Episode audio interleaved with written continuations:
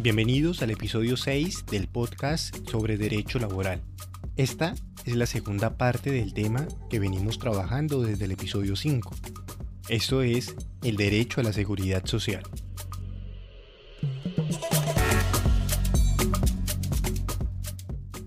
Este es un producto que hace parte del Programa Formador de Formadores Laborales, dirigido por la doctora Marielis Eli Silva, del Centro de Atención Laboral de Puerto Wilches.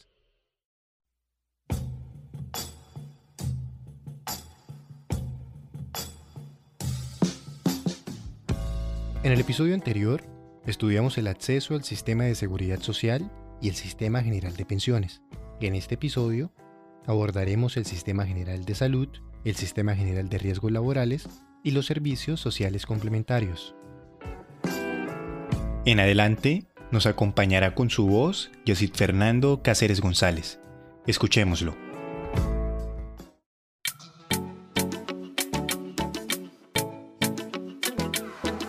Sistema General de Salud. Se encarga de cubrir las contingencias referidas a la enfermedad en general y el accidente de origen común, aquellos eventos que no tienen ninguna relación con el trabajo, así como de ofrecer una protección para la maternidad, en lo que tiene que ver con la integridad física y mental de la persona, cotizante o beneficiaria, y su grupo familiar, con la pérdida de la capacidad económica de la persona trabajadora. El Sistema General de Salud se subdivide en dos regímenes excluyentes entre sí. El régimen contributivo. Su característica principal es el de las personas afiliadas que ostentan la calidad de cotizante, pagan su cobertura de manera conjunta con su empleador. Si los trabajadores o trabajadoras dependientes de manera individual, si se trata de trabajadores o trabajadoras independientes, además de aportar un porcentaje de valor de los tratamientos o medicamentos. Esto se denomina cuota moderadora o copago. Este régimen contempla tantas prestaciones asistenciales en atención de salud propiamente dicha como económicas, incapacidades y licencias. Estas últimas únicamente para quien tenga la calidad de cotizante. En el evento en que el usuario del sistema contributivo de salud no esté en capacidad económica para asumir el pago de cuotas moderadoras para acceder a los servicios de salud, será la entidad encargada de garantizar la prestación del servicio la que asuma el valor completo de los tratamientos, argumenta la Corte Constitucional, que ha dicho que la exigencia no puede hacer cuando hay derechos fundamentales de por medio. Y será el juez constitucional el encargado de establecer y fijar cada caso si está la existencia obstaculosa al acceso de los servicios de salud. En la sentencia T cero sesenta y dos de dos mil diecisiete, magistrado ponente Gabriel Eduardo Mendoza Martel. El régimen subsidiado. Su característica principal es el subsidiado a la cotización a través de la subcuenta solidaria del Fondo Solidario y Garantía FOSYGA, dentro del cual quedan cubiertas las personas que no tienen condiciones económicas para acceder al régimen contributivo, que se encuentren en los niveles uno, dos y tres del Sistema de Identificación de Beneficiarios de Programas Sociales, mejor conocido como Sisbén, de acuerdo a la oferta de cada cantidad territorial tenga. Este régimen solamente contempla prestaciones asistenciales, atención en salud propiamente dicha, pero no prestaciones económicas. En virtud de la sentencia T setecientos sesenta de dos mil ocho y los acuerdos cero cuatro cero nueve y cero once, cero diez y cero veintisiete del once y el cero treinta y dos del doce de la Comisión de Regulación de Salud, las coberturas en el régimen subsidiado son exactamente las mismas en el régimen contributivo, salvo las prestaciones económicas. Actualmente, los planes obligatorios de salud, ambos regímenes se encuentran regulados por resolución cincuenta y cinco veintiuno del dos mil trece del Ministerio de Salud.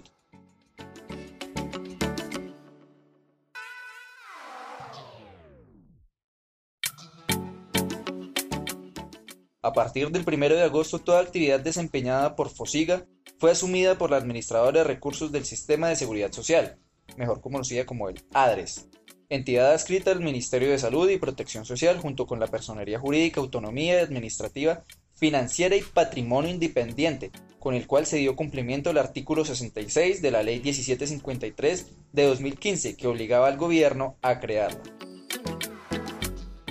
Esta nueva entidad tiene por objeto administrar los recursos del Fondo de Salvamento y Garantías para el sector de la salud, así como aquellos que financien aseguramiento en salud los copagos por concepto de prestaciones no incluidas en el plan de beneficios del régimen contributivo y los recursos que se recauden como consecuencias a las gestiones que se realizan en la Unidad Administrativa Especial de Gestión Pensional y Contribuciones Parafiscales de la Protección Social, la U G P P.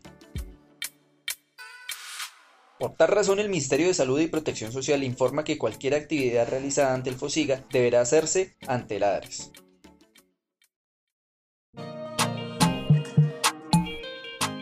Ahora, hablaremos de las prestaciones asistenciales dentro del Sistema General de Seguridad. Comprenden niveles de prevención, tratamiento y rehabilitación de enfermedades generales o comunes. Dentro del concepto de enfermedad también se entiende incluido el concepto de accidente. Se reitera que siempre que tenga un origen profesional. También contempla los niveles de complejidad médica, desde la consulta por medicina u odontología general hasta consultas especializadas y la atención a enfermedades de alto costo para todas las personas afiliadas al sistema. En la Ley Estatutaria de Salud diecisiete cincuenta y uno de dos mil quince, eliminó el Plan Obligatorio de Salud a partir del dieciséis de febrero del dos mil diecisiete y los colombianos tendrán acceso al Plan General de Salud, que establece que todo el que necesite un afiliado le debe ser dado, excepto lo que esté expresamente excluido, como los tratamientos cosméticos, medicamentos sin evidencia de efectividad, los no autorizados por el INVIMA y los que estén en fase de experimentación. Dentro de las prestaciones asistenciales, el régimen otorga especial protección a los niños, las mujeres embarazadas y las personas de la tercera edad. La mora del empleador en el pago de los aportes no puede afectar el servicio a partir de la sentencia T ochenta y nueve de dos mil cuatro. La Corte estableció para la C P S la obligación de prestar el servicio cuando el empleador se encuentra en mora de pagar las cotizaciones respectivas, dejándoles la acción de repetición en contra de dicho empleador moroso. Ahora hablaremos, ¿cómo exigir el derecho a las prestaciones asistenciales del sistema de salud?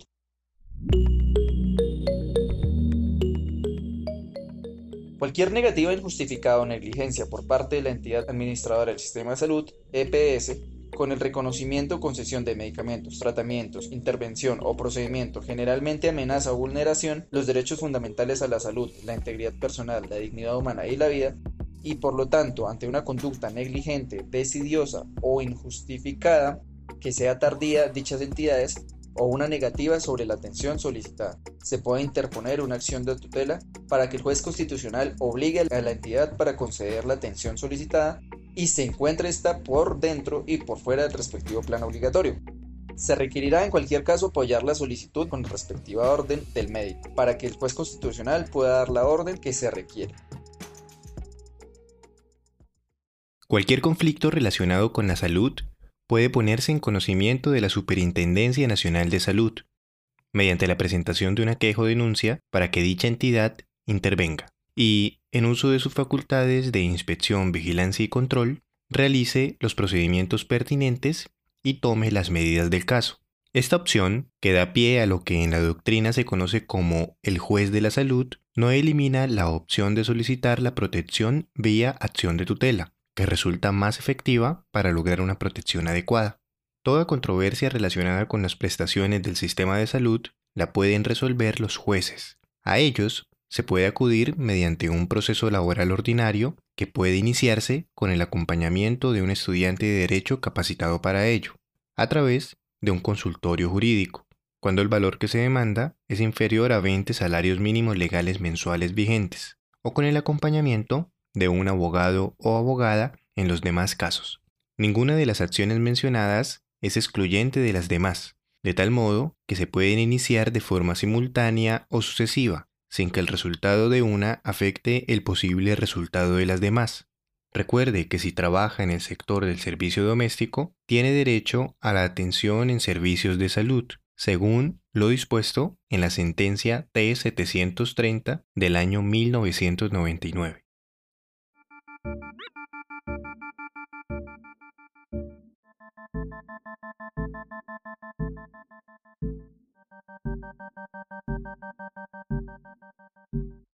Ahora hablaremos de las prestaciones económicas dentro del Sistema General de Salud.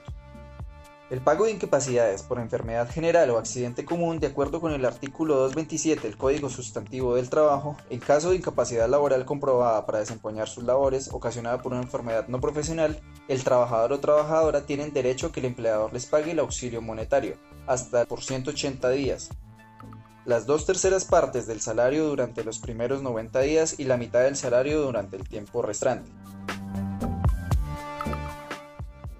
Recuerde que la Corte Constitucional, en sentencia C quinientos cuarenta y tres del año dos mil siete, declaró la exequibilidad condicionada de la norma, en el entendido que el auxilio monetario por enfermedad no profesional no podrá ser inferior al salario mínimo legal vigente. Esta sentencia tuvo como magistrado ponente al doctor Álvaro Tafur Galvis.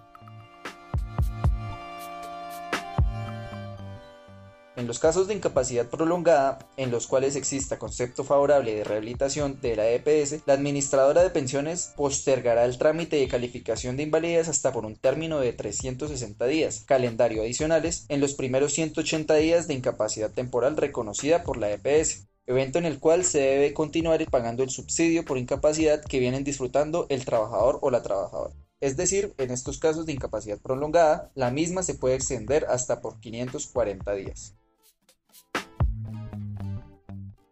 Las E P S deberán emitir dicho concepto antes de cumplirse el día ciento veinte de la capacidad temporal y enviarlo antes de cumplirse el día ciento cincuenta a la administradora de pensiones donde se encuentra afiliada la persona incapacitada a quien se le expida el concepto respectivo.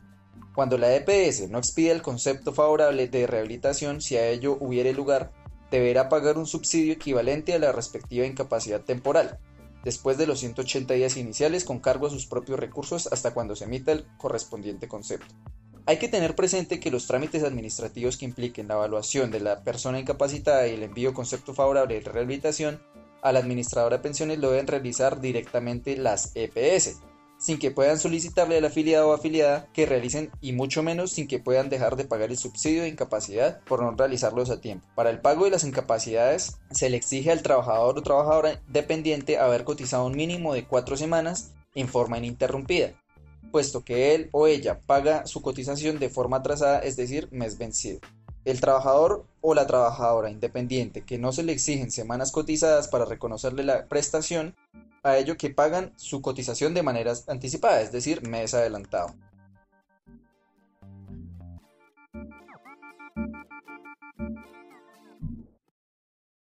¿Cómo proteger el derecho al subsidio por incapacidad?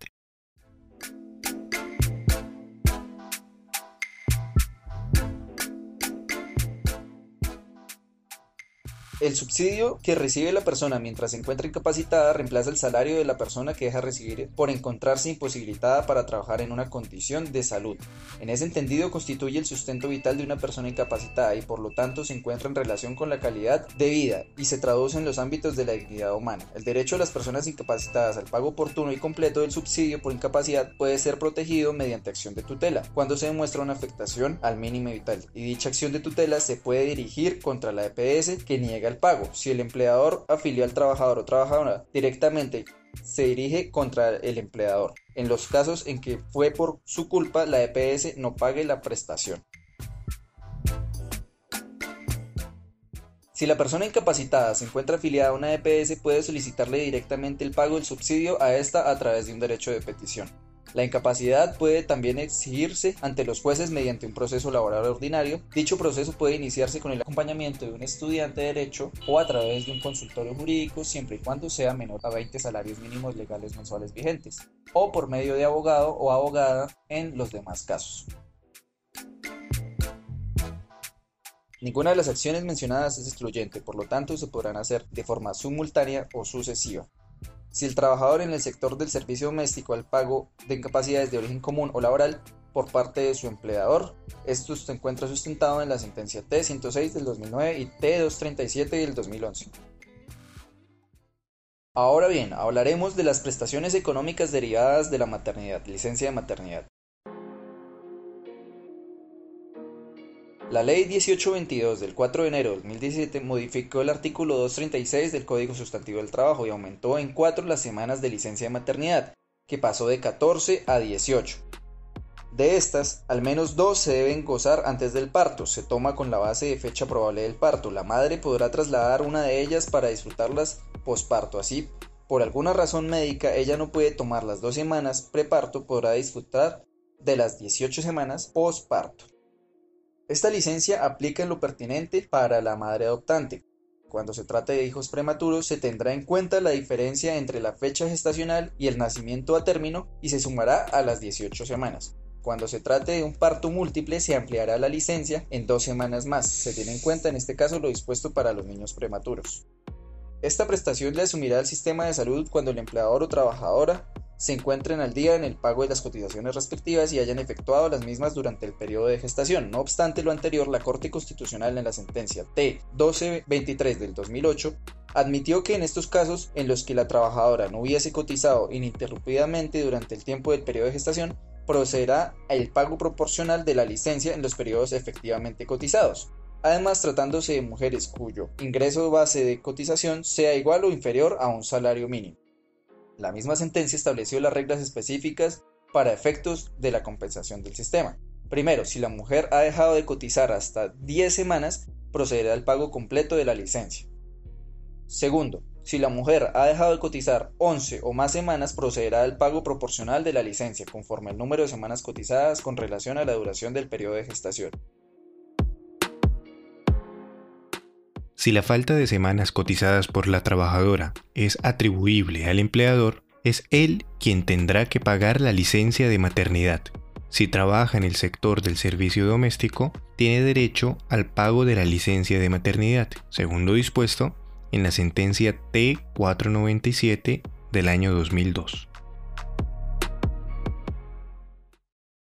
La licencia de maternidad de embarazo termina con el nacimiento del bebé vivo y este fallece minutos o días después.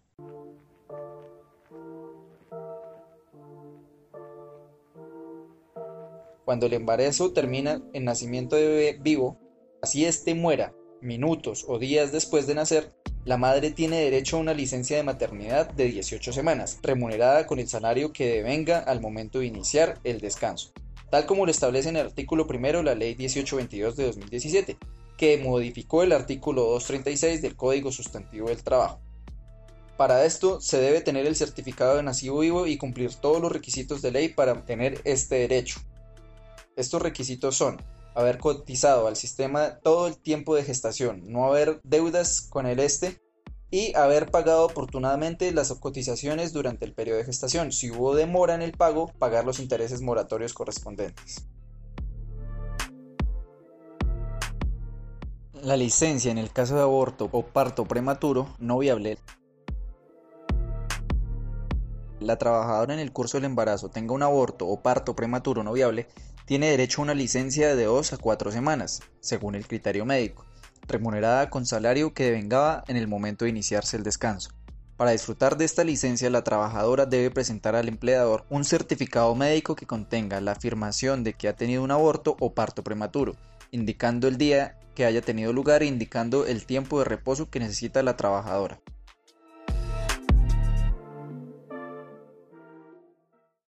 Ahora procederemos a hablar de la licencia de paternidad.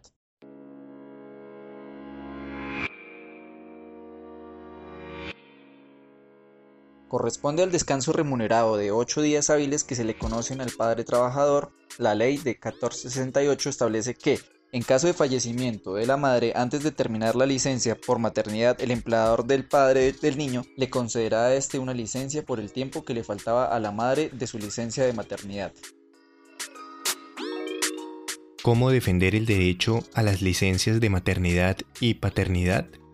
Estas licencias, además de ser un derecho irrenunciable de la persona, representan un derecho fundamental de la madre y o el padre al mínimo vital, toda vez que las respectivas licencias le permiten subsistir mientras pasan tiempo con su hijo recién nacido los primeros días de vida, además de que se traducen en el derecho fundamental de la persona recién nacida a pasar tiempo con sus padres. Por tal motivo, ante la falta de pago de las licencias, se puede interponer una acción de tutela, bien sea ante la E P S obligada a pagar que se niega el pago o ante el empleador que debe asumir directamente la prestación. Estas licencias, además de exigirse ante los jueces mediante un proceso laboral ordinario, dicho proceso puede iniciarse con el acompañamiento a un estudiante o a través de un consultorio jurídico siempre y cuando sea inferior a veinte salarios mínimos o con un abogado en los demás casos. Ninguna de estas acciones es excluyente, puede hacerse en manera conjunta o con sistema general de riesgo.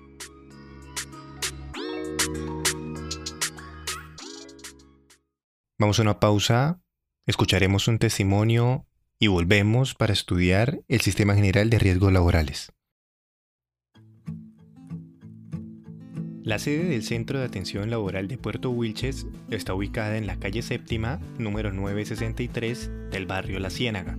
Puede contactarlo al teléfono tres uno siete, tres cuatro seis, cero nueve cinco siete o al correo electrónico info punto puerto wilches arroba calcolombia punto co. No olvide que el Centro de Atención Laboral también cuenta con sedes en Cali, Cartagena, Facatativá, Valledupar y Villavicencio.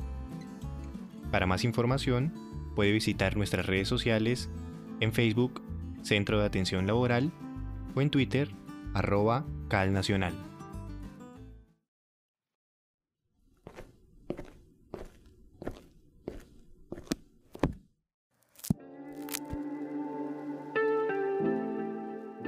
Mi nombre es Boglin Silva Guevara.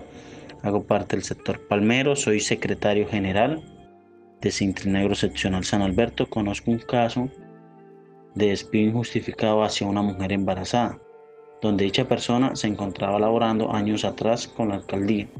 Esta persona, al darse cuenta que estaba embarazada, informa a su jefe y hace un empalme para la nueva administración. La nueva administración, sabiendo su estado de embarazo, lo que hace es despedirla sin justificación, sabiendo que nos encontrábamos en una pandemia llamada COVID diecinueve, dejando a esta persona sin derechos a su salario y a su seguridad social, teniendo en cuenta que estos dos son un mínimo vital del trabajador y en este caso un mínimo vital para la madre y el hijo. La mujer embarazada pasa derechos de petición a la alcaldía y esta no, no responde. No le importa. Ella pasa una querella ante un juez y este juez falla a favor de la madre. La administración, al ser notificada por este juez, hace caso omiso a lo que se le ha dicho. Se le vuelve y se le pasa un desacato al juez. Y este vuelve e informa a la alcaldía que debe responderle a esta mujer embarazada. Y lo que la alcaldía responde es que sí, responderá, pero al estar con la mujer a solas, se hace caso omiso y no hace nada. Al enterarse la alcaldía de que la mujer embarazada ha tenido el bebé, se le llama a las instalaciones de esta dicha alcaldía y se le informa que se debe reintegrar a trabajar si quiere sueldo, donde la querella le informa a la alcaldía que se le deben pagar los cuatro meses de incapacidad o gestación. Esta alcaldía hace caso omiso a esto. Y lo que le informa a la trabajadora es que si quiere que le paguen, debe trabajar los cuatro meses, donde esto no es lo que el juez informa y lo que le dice a la alcaldía. Sabiendo lo sucedido y teniendo en cuenta que la alcaldía o administración no ha querido responder a esta mujer que se encontró en estado de embarazo y que en estos momentos se encuentra en su casa con su bebé en este tiempo de cuarentena, de esta pandemia, sin su mínimo vital, lo que se hace es pasar otra querella a la Defensoría y a la Procuraduría para que ellos hagan e informen a la administración de lo que debe cumplir.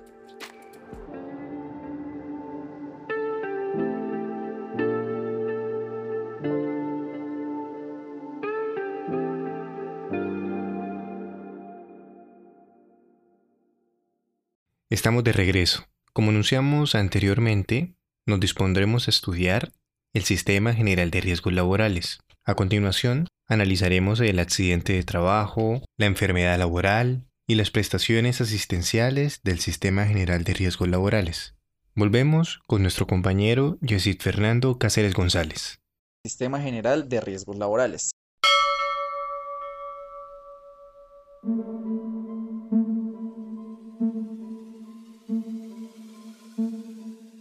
encuentra destinado a prevenir y proteger y atender los trabajadores y trabajadoras de los efectos de enfermedades y accidentes que puedan ocurrirles con ocasión o como consecuencia del trabajo que desarrollan. Las disposiciones vigentes de salud ocupacional relacionadas con la prevención de accidentes de trabajo y enfermedades laborales en el mejoramiento de las condiciones de trabajo hacen parte integrante del Sistema General de Riesgos Laborales.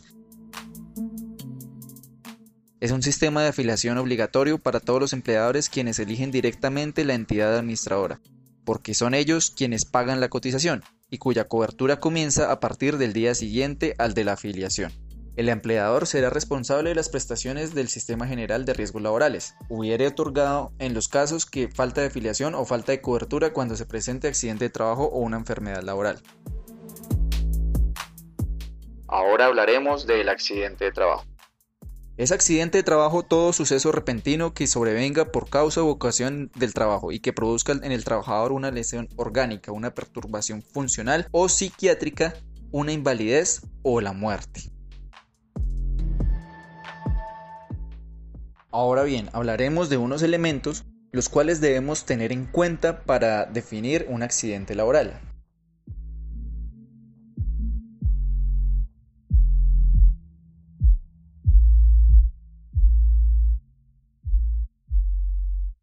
Empezaremos con el suceso repentino.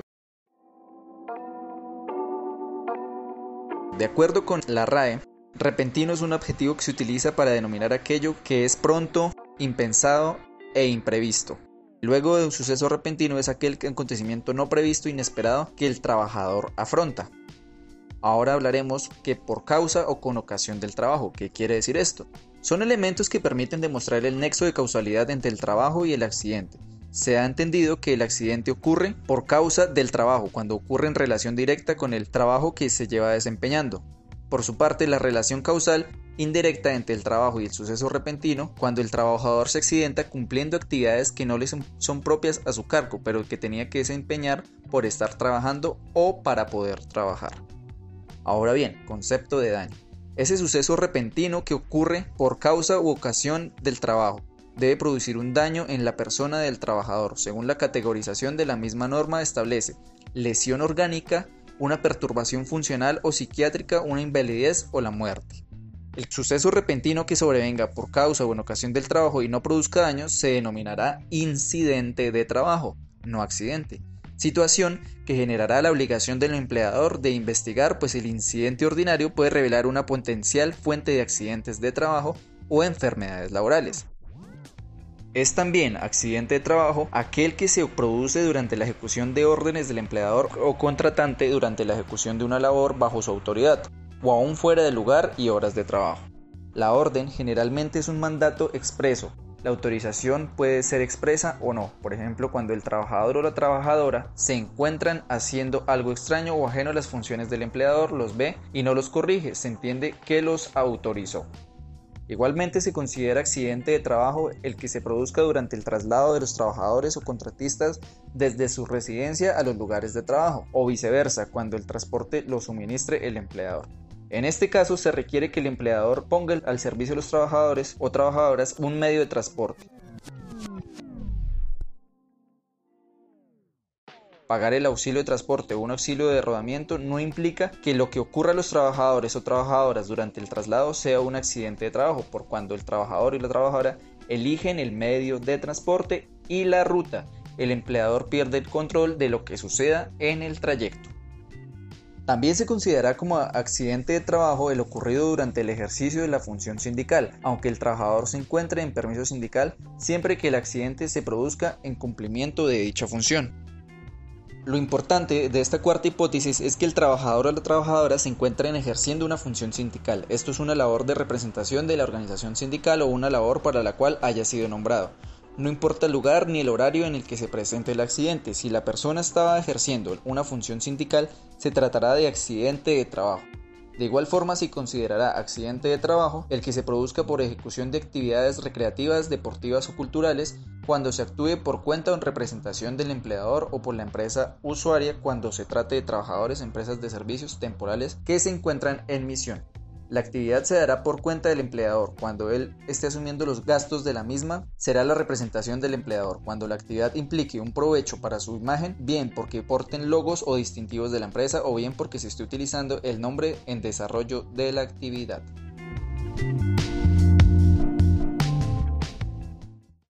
Ahora hablaremos del incidente de trabajo. Es el suceso repentino que no produce lesiones a las personas bajo una circunstancia.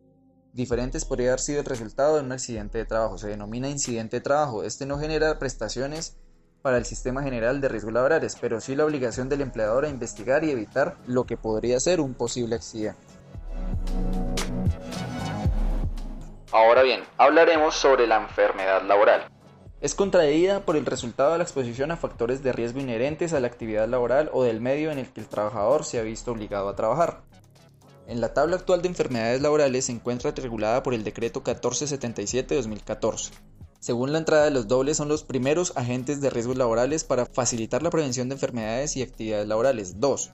Grupos de enfermedades para determinar un diagnóstico médico en los trabajadores afectados. Los grupos de enfermedades a su vez quedaron clasificados en dos partes: enfermedades laborales directas y enfermedades clasificadas por grupos a categorías.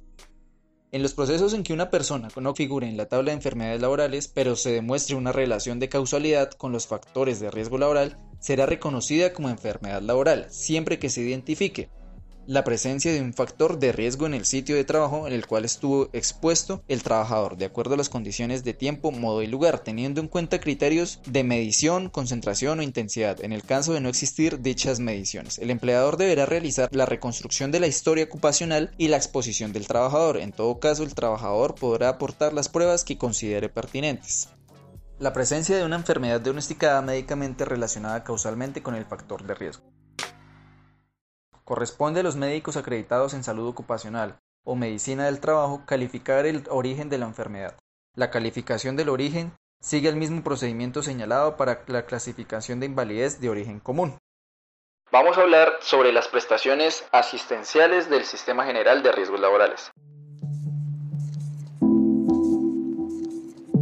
Entre ellas se encuentran la asistencia médica, quirúrgica, terapéutica y farmacéutica, servicios de hospitalización, servicio odontológico, suministro de medicamentos, servicios auxiliares de diagnóstico y tratamiento, prótesis y órtesis, su reparación y su reposición solo en casos de deterioro y desadaptación, cuando a criterio de rehabilitación se recomienda la rehabilitación física o profesional, gastos de traslado en condiciones normales que sean necesarios para la prestación de estos servicios. Estas prestaciones se presentan por la P S con cargo a la A D R E ese en las mismas condiciones que se presentan los servicios de salud. Si el trabajador o trabajadora se niegan a recibirlas, pueden ser sancionadas.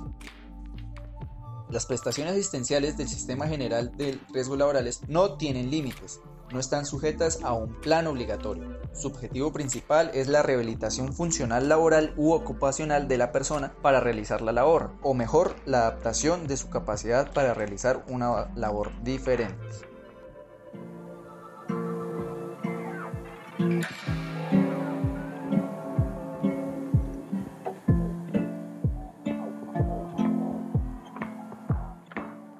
Ahora hablaremos de las prestaciones económicas. Subsidio por incapacidad temporal. Equivale al cien por ciento del salario base de cotización calculado desde el día siguiente al ocurrido el accidente de trabajo. El accidente se reconoce normalmente dentro del salario y hasta el momento de su rehabilitación, readaptación o curación o de la declaración de su incapacidad permanente parcial, invalidez o su muerte. En los casos de enfermedad laboral se calcula desde el día siguiente de iniciada la incapacidad, según el diagnóstico médico que dictamine como laboral. El pago del subsidio lo pueden hacer directamente la A D R E ese o el empleador, quien solicitará el reembolso a la A D R E ese. El pago se debe efectuar en los periodos en que el trabajador o la trabajadora reciban regularmente su salario. Durante la incapacidad de origen profesional, la A D R E ese paga el aporte del empleador para la salud, pensiones y descuenta la porción correspondiente al trabajador. Este subsidio por incapacidad se concede por ciento ochenta días y podrán ser prorrogados por otros ciento ochenta días continuos adicionales. Terminado el periodo de incapacidad más la prórroga, la A D R E ese podrá postergar el trámite de las juntas de calificación de invalidez hasta por trescientos sesenta días calendarios adicionales, siempre que exista concepto médico favorable de rehabilitación, caso en el cual deberá seguir pagando la incapacidad. Indemnización por incapacidad permanente parcial.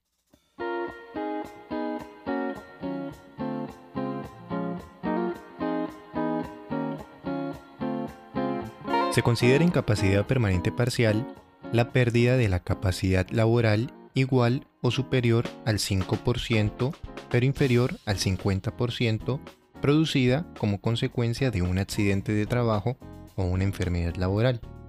La calificación de la pérdida de la capacidad laboral corresponde inicialmente a la A R L, pero puede acudirse a las juntas de calificación de invalidez regional o nacional.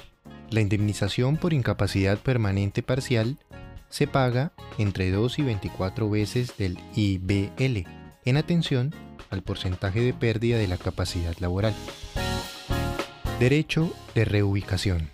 Los empleadores están obligados a ubicar al trabajador o a la trabajadora que tenga incapacidad permanente parcial en el cargo que desempeñaba en condiciones compatibles con sus condiciones de salud o, en caso de no ser eso posible, a proporcionarle un puesto de trabajo diferente apto para sus capacidades y aptitudes, para lo cual deberán efectuar los movimientos de personal que sean necesarios, según lo dispuesto en el artículo ocho de la Ley setecientos setenta y seis de dos mil dos. No se puede olvidar que la limitación física que pueda padecer una persona la hace sujeto de especial protección. La reubicación laboral tiene relación estrecha con la estabilidad laboral reforzada, argumentando que la estabilidad y ubicación laboral han sido considerados por la Corte Constitucional como un pilar importante para lograr el objetivo de integración social de las personas en situación de discapacidad. En consecuencia, cuando se analiza la relación laboral de trabajadores en situación de discapacidad, opera el principio de estabilidad en el empleo, que consiste en la garantía de permanecer en él y gozar de cierta seguridad de la continuidad del vínculo contraído, tal como se indica en la sentencia T ciento cuarenta y uno del año dos mil dieciséis, magistrado ponente Alejandro Linares Cantillo. A su vez, caso en que esta reubicación no sea implementada, podría configurarse acoso laboral en la modalidad de desprotección laboral establecida en el numeral sexto del artículo segundo de la Ley diez diez del año dos mil seis. Ahora pasaremos a hablar de la pensión de invalidez.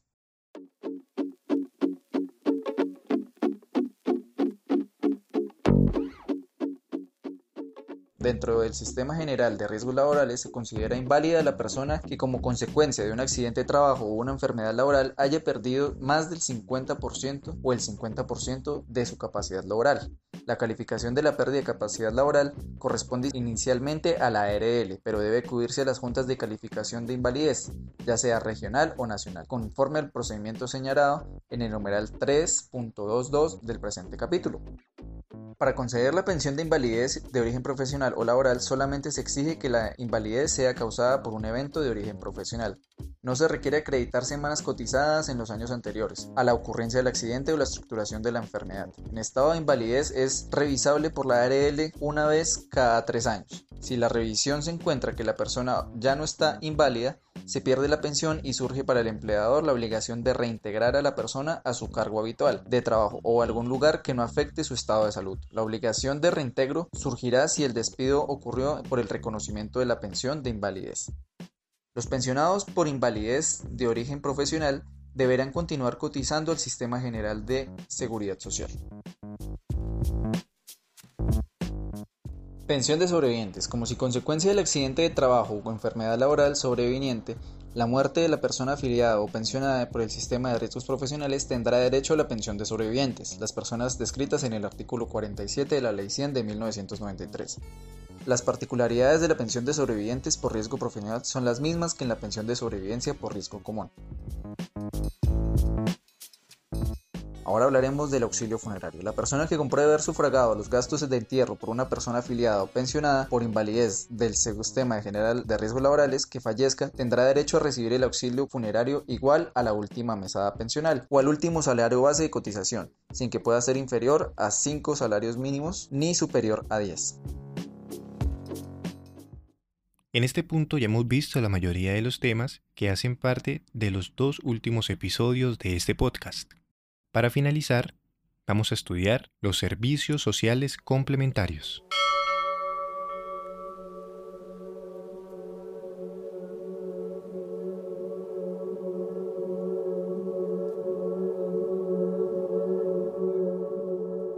Los servicios sociales complementarios constituyen el cuarto libro y el subsistema y el sistema integral de seguridad social que creó la Ley cien de mil novecientos noventa y tres. Contemplan una protección para las personas en mayores condiciones de pobreza que han perdido su capacidad de generar ingresos o no alcanzan a gozar de una pensión de vejez, permitiéndoles que accedan algunos a beneficios especiales cuando cumplan ciertas condiciones. Dichos beneficios consistieron en subsidios de vejez para las personas ancianas en condición de indigencia o extrema pobreza, mayores de setenta y cinco años que carecieran de ingresos, que no estuvieran a cargo de ninguna otra persona y recibieran atención en institución sin ánimo de lucro dedicada al cuidado de ancianos y ancianas en condición de indigencia. Dentro de la previsión también quedaron contempladas las personas indígenas con demencia o minusvalía. El apoyo económico para estas personas podría ser hasta el cincuenta por ciento del valor del salario mínimo. No obstante, la reglamentación del gobierno nunca se dio y hoy dicho programa de protección de vejez fue reemplazado por los beneficios económicos periódicos, el B E P S, que tienen una cobertura más amplia y solo quedaron previstos para las personas ancianas en condiciones de extrema pobreza, sino para todas las personas que no alcanzan a pensionar en su vejez. Vamos a hablar en qué consisten los beneficios económicos B E P S. Los B E P S son un mecanismo de protección flexible a la vejez, mediante el cual se pretende proteger a las personas más pobres y vulnerables por sus condiciones de informalidad laboral y sus bajos ingresos que no alcanzan a reunir los recursos para pensionarse por vejez, brindándoles la posibilidad de que ahorren de manera individual, independiente, autónoma y voluntaria, con bajos montos a lo largo del plazo, permitiéndole que al final del ahorro la persona acceda a un beneficio económico adicional otorgado por el gobierno nacional, según el esfuerzo y la permanencia de los aportes que haya tenido. Este mecanismo puede acceder las personas mayores de edad, deben presentar su cédula de ciudadanía y que pertenezcan a los niveles uno, dos y tres del Sisbén, y las personas de condición de indigencia que residan en resguardo, siempre que se encuentren dentro del listado censal. De igual manera, cualquier persona que haya cotizado en algún momento para su pensión y por diversas circunstancias no alcanzan a pensionarse, puede acceder a los B E P S. Los aportes al programa B E P S son voluntarios en valor y tiempo, no existen fechas de aportación, por lo que no pueden cobrar intereses, moratorios, sanciones por extemporaneidad, ni se genera desvinculación del programa por falta de pago, ni valores mínimos del aporte, pero sí establece que el aporte no puede superar el monto máximo anual establecido por cada uno del Ministerio del Trabajo.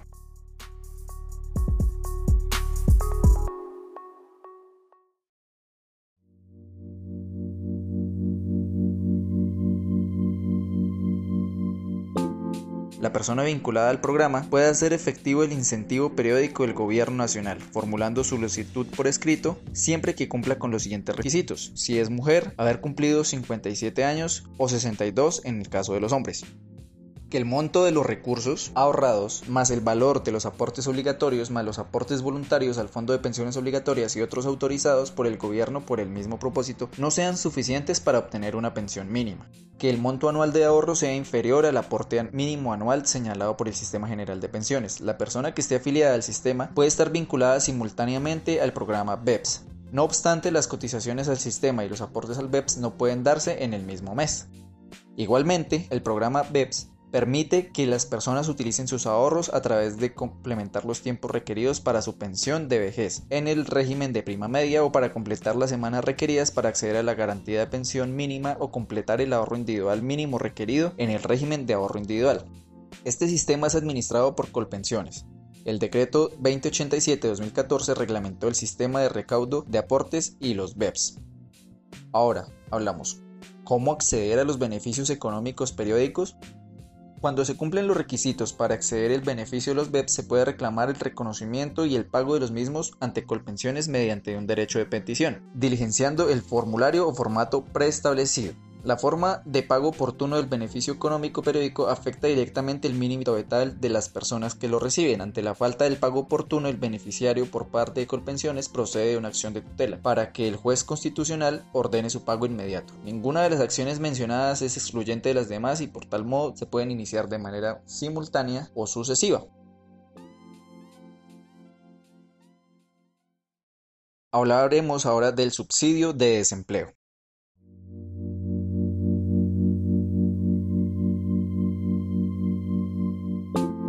Como parte de los servicios sociales complementarios, la Ley cien de mil novecientos noventa y tres, en el artículo doscientos sesenta y tres, dicha ley autorizó a las entidades territoriales, departamentos, distritos y municipios para que crearan y financiaran con cargo a sus propios recursos planes de subsidio al desempleo como parte de sus programas territoriales de beneficios sociales, así que el reconocimiento y acceso de un subsidio al desempleo dependerá de las políticas sociales vigentes en el lugar de residencia o domicilio de cada persona. No obstante, mediante la Ley dieciséis treinta y seis de dos mil trece creó el mecanismo de protección al cesante en Colombia. Esta norma ahora obligó a todos los empleadores a afiliar a sus trabajadores al mecanismo de protección al cesante. Las personas que devenguen un salario integral o los trabajadores y trabajadoras independientes se pueden afiliar a dicho mecanismo de manera voluntaria. Adicionalmente, cualquier trabajador o trabajadora afiliada al mecanismo de protección al cesante puede efectuar aportes o ahorros voluntarios con parte de sus cesantías para recibir un beneficio monetario proporcional a su desarrollo una vez que queden cesantes. Los beneficios del sistema de protección al cesante son los siguientes: aportes al sistema de salud y pensiones, calculados sobre un salario mínimo. El cesante, así lo considere, podrá con cargo y sus propios recursos cotizar el sistema de pensiones por encima del salario mínimo. Acceso a servicios de intermediación de la búsqueda de empleo y capacitación laboral brindada por el SENA. La cuota monetaria del subsidio familiar en condiciones establecidas por la legislación vigente de acuerdo con lo que reglamenta el gobierno. El beneficio monetario proporcional al monto del ahorro alcanzado. Si además de las cotizaciones obligatorias el mecanismo de protección al cesante, la persona ahorró con parte de sus cesantías. Los beneficios señalados se pagarán por un máximo de seis meses. ¿Cómo exigir los mecanismos de protección al cesante? Cuando se cumplen los requisitos para acceder al mecanismo de protección, se puede reclamar el reconocimiento del pago de los mismos ante una respectiva caja de compensación familiar mediante un derecho de petición. La falta del pago oportuno del mecanismo afecta directamente los derechos fundamentales de la persona que lo recibe: acceso a la seguridad social, mínimo vital. Ante la falta del pago oportuno del mecanismo por parte de la respectiva caja de compensación familiar, procede la acción de tutela para que el juez constitucional ordene su pago. Y de ninguna forma las acciones mencionadas es excluyente una de las demás. Pueden iniciarse de forma simultánea o sucesiva, sin que el resultado afecte el posible resultado de las demás.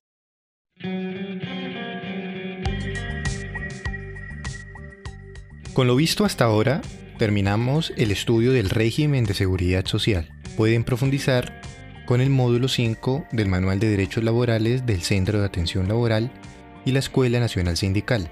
Allí encontrarán ejemplos, gráficos y anexos que pueden utilizar para seguir estudiando este tema.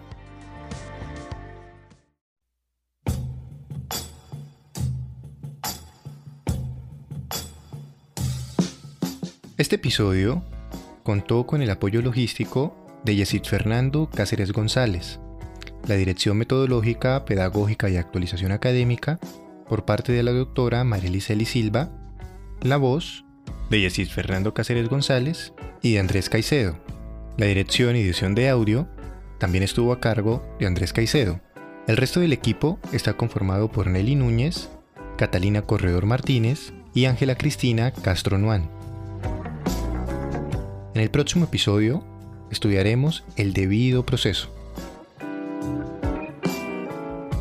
Este podcast es un producto del Programa Formador de Formadores Laborales, un proyecto financiado por U S D O L, operado por la Escuela Nacional Sindical y dirigido por el Centro de Atención Laboral de Puerto Wilches.